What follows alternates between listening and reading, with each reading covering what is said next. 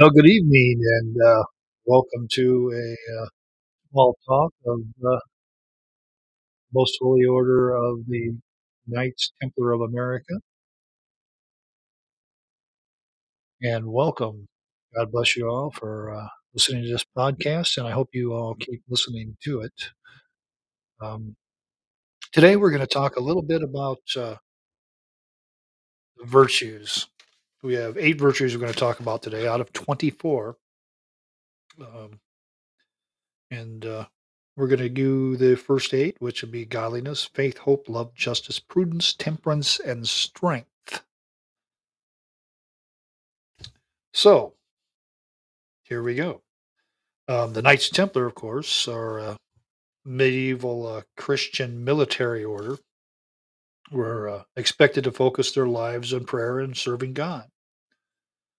The daily timetable was based on the timetable of the monastic rule, with prayers to be said at fixed times during the day, known as the hours.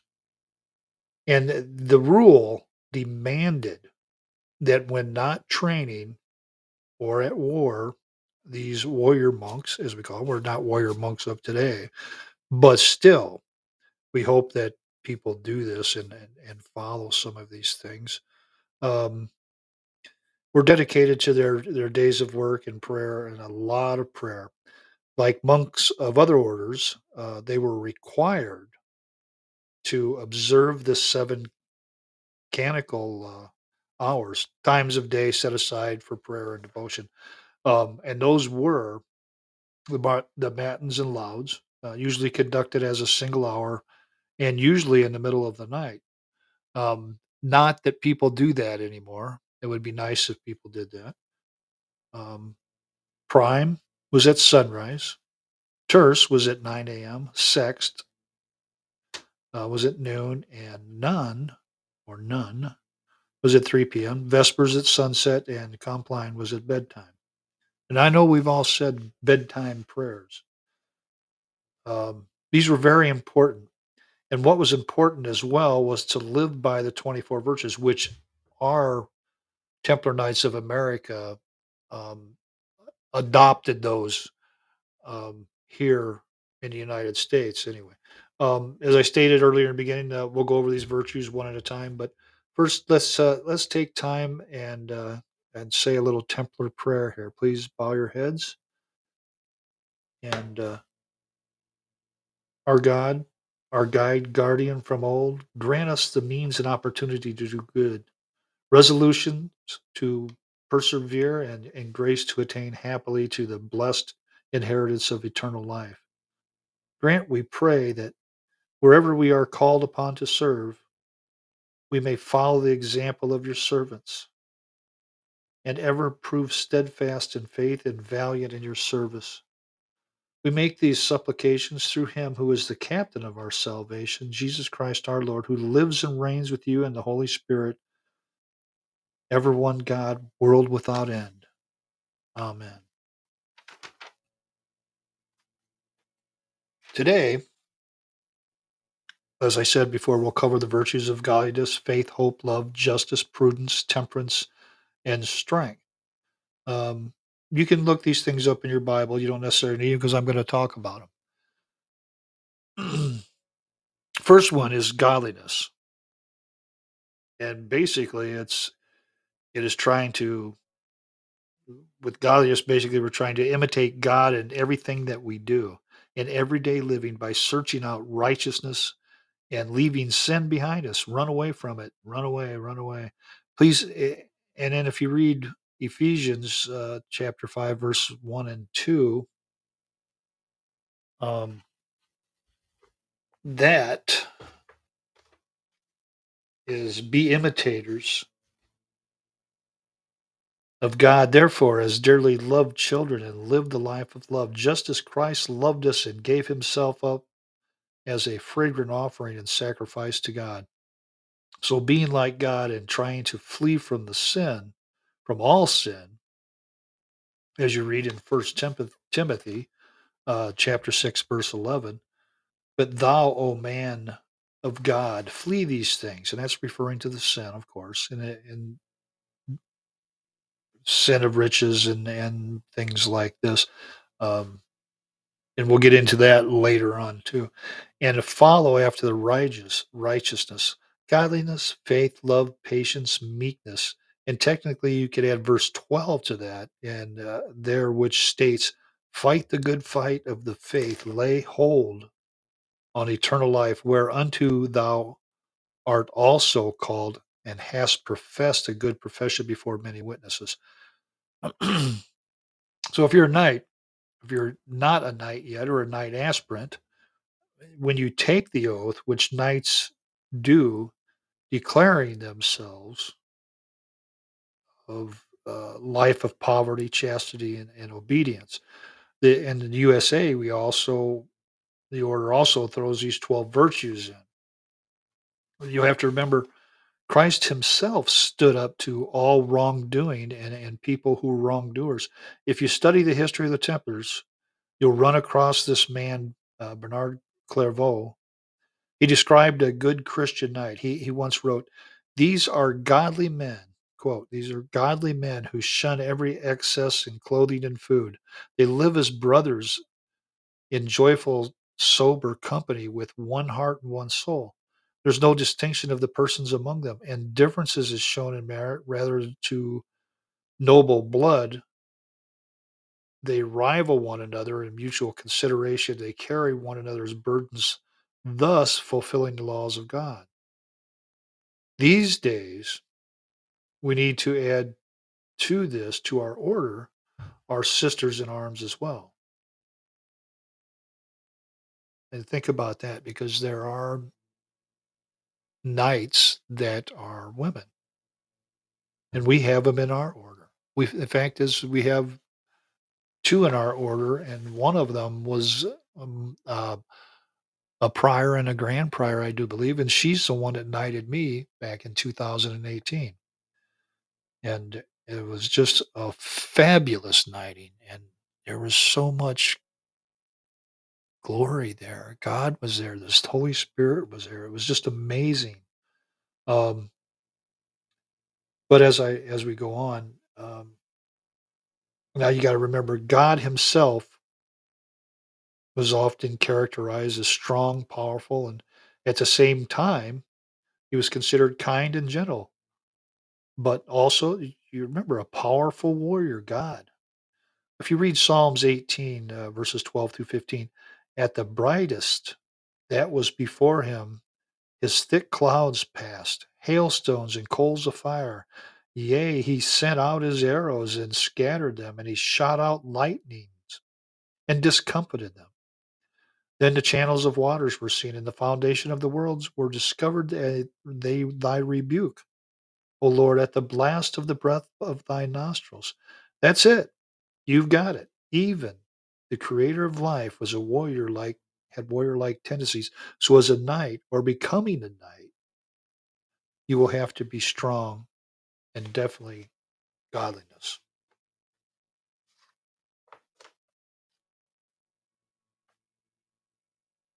And something to think about too. If you want to reflect on Ephesians chapter 5, verses 3 through 5. But among you, there must not even be a hint of sexual immorality or of any kind of impurity or greed, because these are improper for God's holy people, nor should there be obscenity, foolish talk, or coarse joking, which are out of place, but rather thanksgiving. For of this you can be sure, no immoral, impure, or greedy person, such as man is an idler, has the inheritance in the kingdom of Christ and God.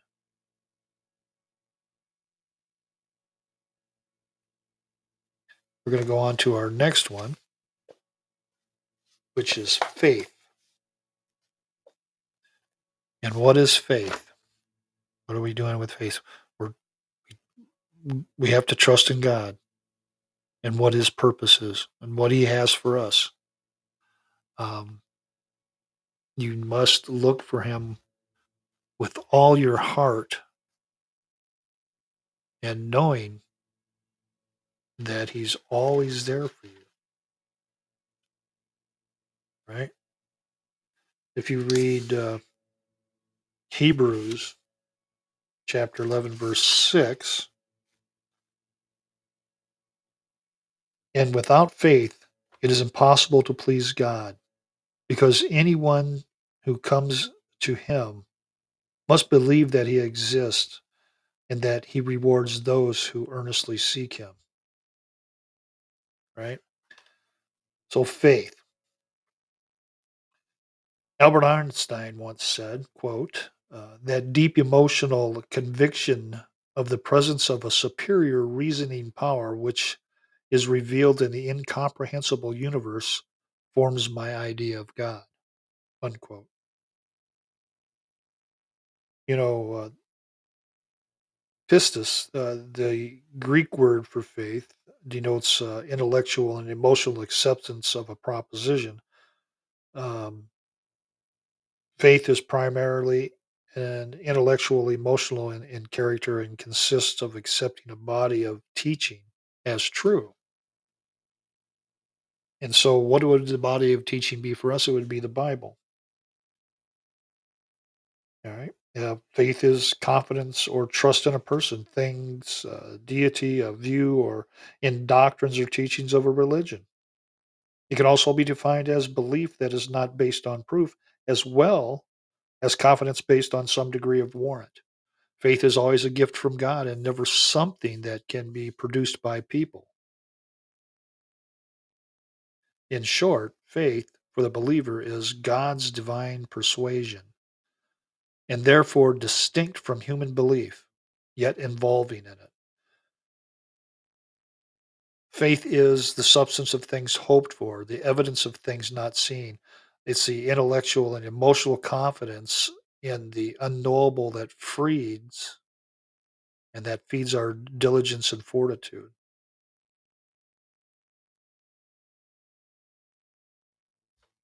So, does that give you a little hint about faith? I hope it does.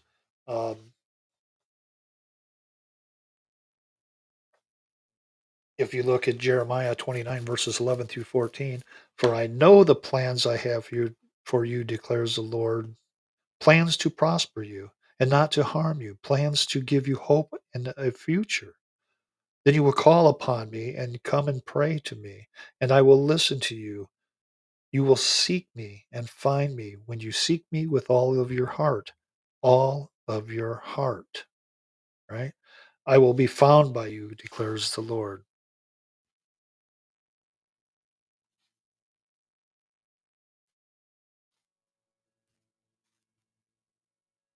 I think the next thing we're going to look at now, we're going to go on to another one is called, it's hope. And what is hope? Well, hope is basically knowledge of what you think and what you really know is that God will provide for everything for you. You have hope in him, and he can make your life's answers more clear. You hope. Wikipedia defines hope as the emotional state that the opposite of which is despair, which promotes the belief in a positive outcome related to events and circumstances in one's life. Throughout Scripture, we are presented with passages that inspire us to hope in God and not ourselves or some other external resource. Hope, the Dalai Lama. Let's quote Dalai Lama. Quote, I find hope in darkest of days and I focus in the brightest. I do not judge the universe. Hope is a combination of desire for something along with the expectation of receiving it. Like all virtues, it arises from the will, not the passions. Abundance, prosperity was a power that had to come from the gods. As they say, in contrast to divine powers that resided within individuals such as intelligence, faith, fidelity, trustworthiness, If faith is our reliance and trust in things not seen or proven and gives us the ability to believe in something greater spiritually, then hope is our desire and expectations of completing our transition through our quest. It's hope that fuels our diligence, but faith that feeds our patience. Hope fuels our diligence, but faith feeds our patience. Hope is our desire and expectations in completing our transitions to our quest within our Templar order. Always keeping God first, right? In charity, quote John Quincy Adams, in charity to all mankind, bearing no malice or ill will to any human being, or even compassionating those who hold in bondage your fellow men, not knowing what they do. And that'll take us into another area, which is love. But I'm going to finish up on hope, and then we'll get into love.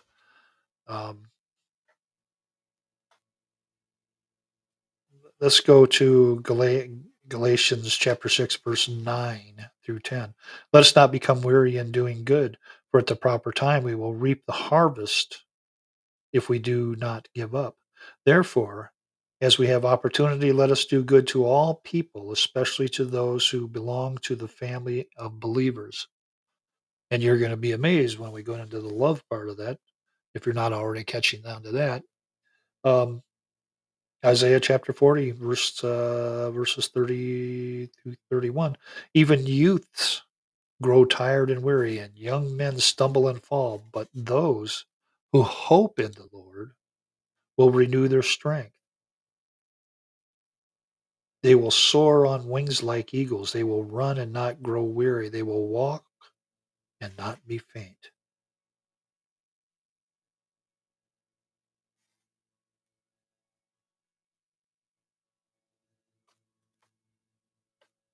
Reflected Jeremiah chapter 29, verse 11. For I know the plans I have for you, declares the Lord, plans to prosper you and not to harm you, plans to give you hope and a future. Hope and a future. We'll go ahead and move on to, quote Joan of Arc, hope in God. If you have good hope and faith in him, you shall be delivered from your enemies. So hope's a very powerful virtue. Very powerful. Let's go on to love now. What is love? Kindness, compassion, humility, patience, loving one another, caring for one another, helping one another. And as a Templar, that's a must for us to love one another. And what does it say about love? What is love in the scriptures? 1 Corinthians chapter 13, verses 4 through 8. Love is patient. Love is kind. It does not envy. It does not boast. It is not proud. It is not rude. It is not self-seeking. It's not easily angered. It keeps no record of wrong. Love does not delight in evil, but rejoices with truth. It always protects, always trusts, always hopes, always preserves. Love never fails. So love is not patronizing, and charity isn't about pity. It's about love. Charity and love are the same. They're similar. With charity, you give love. You don't just give money, but you reach out your hand instead. And that's a quote from Mother Teresa. The simplest acts of kindness are by far more powerful than 1,000 heads bowing in prayer. Mahatma Gandhi. I already gave you the one from John Quincy Adams. Okay, love in sense of an unlimited loving kindness toward all others is held to be the ultimate perfection of the human spirit because it is said to both glorify and reflect the nature of God. Such love is self-sacrificial, a supernatural virtue that helps us love God and our neighbors more than ourselves. In fact, this is one of God's greatest commandments. Love one another. Love your brothers. Love your neighbors.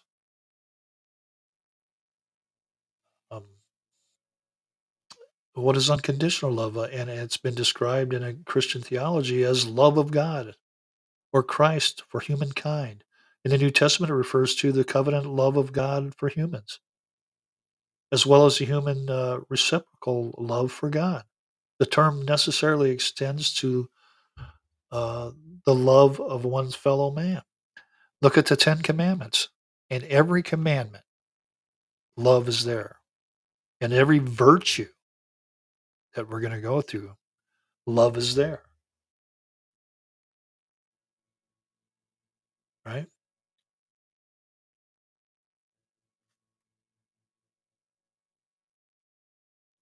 Love extends, as I said before, love/charity extends to love of a neighbor and gives us a desire to share ourselves, our attention, our time, our wisdom, and energy in addition to our possessions.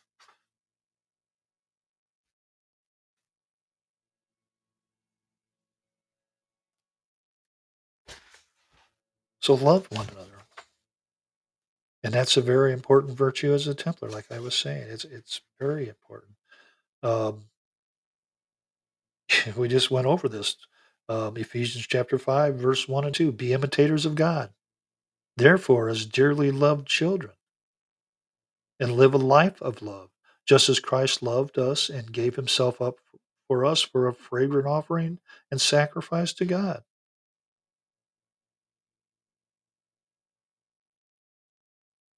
We'll move on to the next virtue, and that is justice.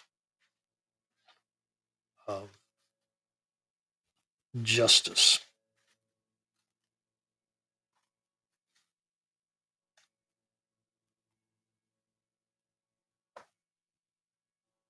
Well, what is justice? Well, justice is the way you act and what you do and what is right and what is pleasing to God. Being fair, being square with others. Justice is basically another name for righteousness. It's more in the performance of duties than the enjoyment of rights. It is an individual's contribution to society in accordance with his abilities, capacities, and capabilities. It's attuned to intuitive morality. It is the strength of a social fabric as it involves a web of social systems. Natural law considers justice as the system of consequences that naturally derives from any action or choice. In this, it's similar to the laws of physics. In the same way, Newton's third law of motion requires for every action there must be an equal or opposite reaction. Justice requires according to what individual or groups actually deserve, merit, or entitled to. Justice on this account is a universal and absolute concept. Laws, principles, religions, etc., and merely attempts to codify the concept, sometimes with results that entirely contradict the true nature of justice, right?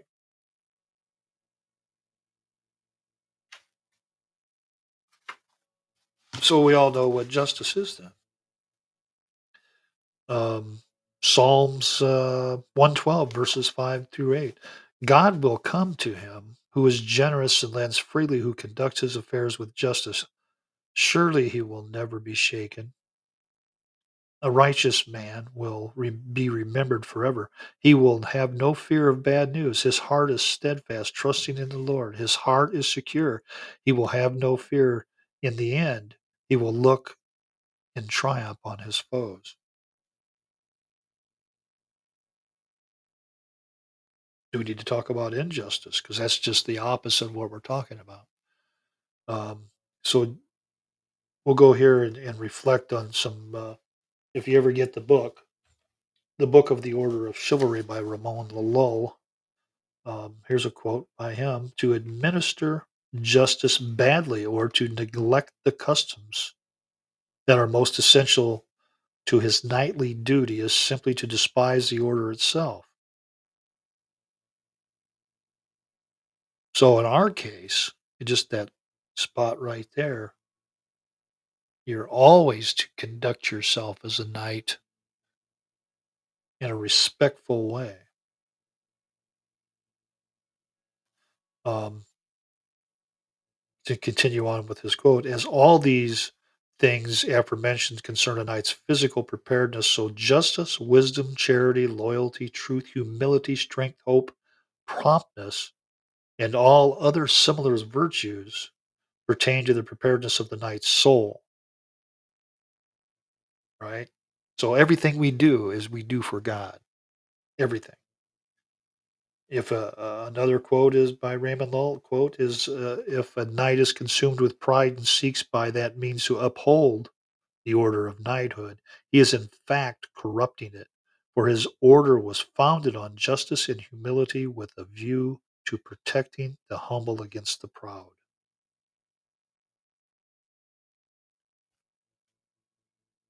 So we know what we have to do with justice. We'll move on to prudence. Let's look at prudence and talk about that.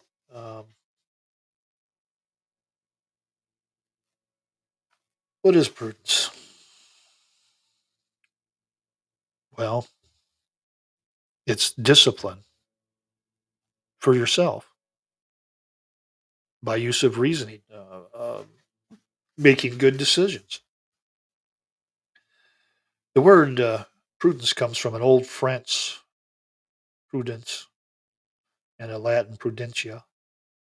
I'm not Latin, so I'm not going to, I never take any Latin. It is often associated with wisdom, insight, and knowledge. In this case, the virtue is the ability to judge between virtuous and vicious actions, not only in general sense, but with regard to appropriate actions at a given time and place. In order to act well as knights and as Templars, we need to make good judgments about how we should behave. This is precisely the sort of habit associated with prudence. In order to make good moral judgments, a twofold knowledge is required. Number one, you must know the general moral principles for the guide actions, and two, the particular circumstances which decisions is required. For actions are about singular matters, and so it's necessary for the prudent man to know both the universal principles of reason and the singulars about which actions are concerned. You can suggest that prudence involves a fairly simple and straightforward process of applying moral rules to specific situations. But this is somewhat misleading, since the activity of prudence involves a fairly developed ability to evaluate situations themselves. Prudence involves not a simply the subordination of particulars to appropriate universals, but the appraisal of concrete, contingent circumstances. From what this perspective, good decisions will always be responsive to what our situation requires. Prudence is a practice, it's an art, and a learned science. It's not simple as consulting a list of moral prescriptions, but it's based upon reasoning and the outcomes of complex circumstances, because we see the circumstances and we use prudence to guide our actions. Prudence becomes the charioteer of all other virtues. Prudence.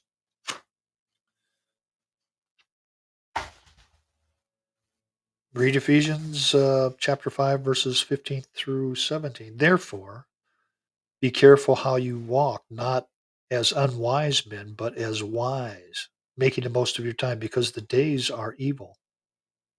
So then, don't be foolish, but understand what the will of the Lord is.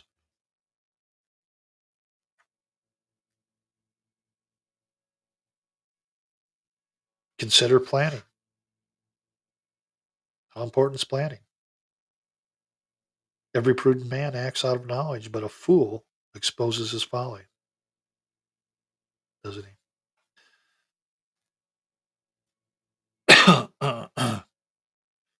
It's hard work. It takes a lot of perseverance to do that. So let's reflect a little bit here. We got a couple of things we can reflect on. One of them is going to be Ramon Llull again. His quote is, the customs of a knight are to arm himself and to fight, but that accords not so much to the office of a knight as does the use of reason, of listening and an ordained will.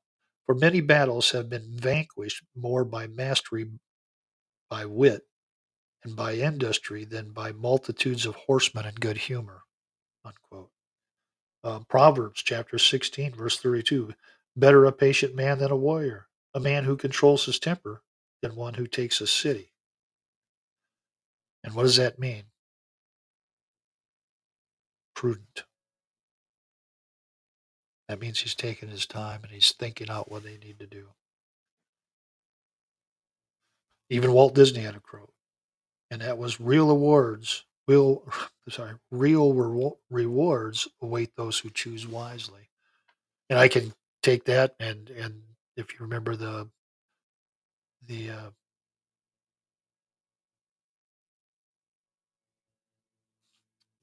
what were those movies called?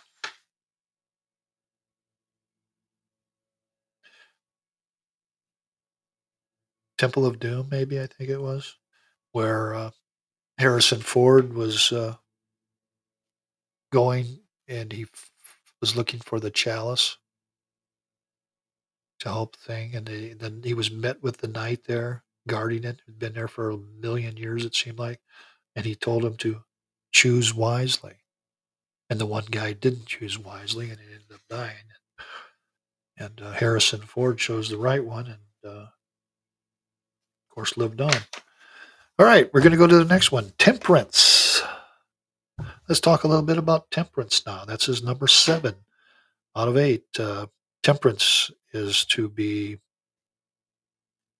in moderation, do things in moderation with actions, deeds, and thoughts, and avoid excess. It can be, in fact, is that's what it's defined as, moderation in actions, thought, and feeling restraint. Let's look at Proverbs chapter 23, verse 20 through 21. "Do not join those who drink too much wine or gorge themselves on meat, for drunkards and gluttons become poor and drowsiness. Clothe them in rags." So that just means do everything in moderation. You know, take your time. Don't indulge and overindulge in things.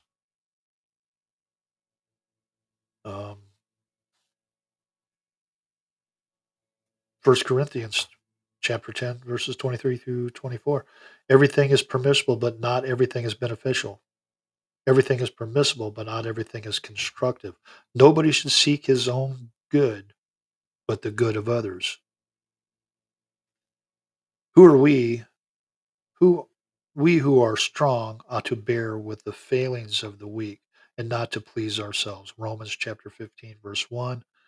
Ecclesiastes chapter 10, verse 17. "Blessed are you, O land, whose king is of nobility and whose princes eat at the appropriate time for strength and not for drunkenness." Temperance is doing things in moderation. You can't be more specific. You can't get any more than that. Making right choices. Notice how temperance and prudence kind of go together and all that stuff. Here's the reflection for that. Philippians chapter 4, verses 10 through 13. "I rejoice greatly in the Lord that at last you have renewed your concern for me. Indeed, you have been concerned, but you have had no opportunity to show it. I'm not saying this because I am in need, for I have learned to be content wherever the circumstances, or whatever the circumstances. I know what it is to be in need, and I know what it is to have plenty. I have learned the secret of being content in any and every situation, whether well-fed or hungry, whether living in plenty or in want. I can do everything through him who gives me strength." And guess what? That's our next virtue, strength. What is strength? Well, conviction to live life spiritually. God based his divinity and sanctifying grace.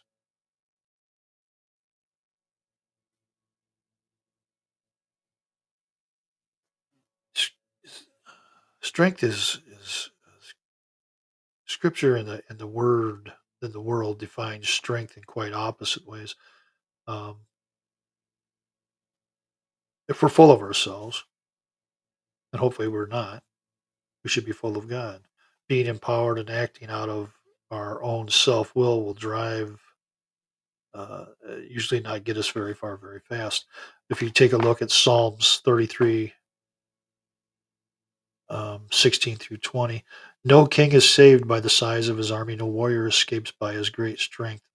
A horse is a vain hope for deliverance. Despite all its great strength, it cannot save. But the eyes of the Lord are on those who fear him, on those who hope is in his unfailing love, to deliver them from death and keep them alive in famine. We wait and hope for the Lord. He is our help and our shield.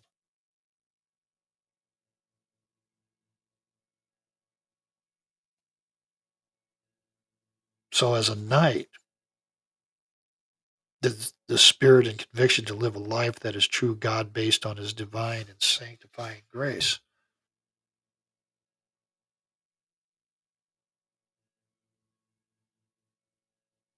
So reflect on this. 1 Samuel chapter 30, verse 6. David was greatly distressed because the men were talking of stoning him. Each one was bitter in spirit because of his sons and daughters, but David found strength in the Lord his God. And guess what, folks? These all tie in together. Strength, temperance, prudence, justice, love, hope, faith, and godliness. And love.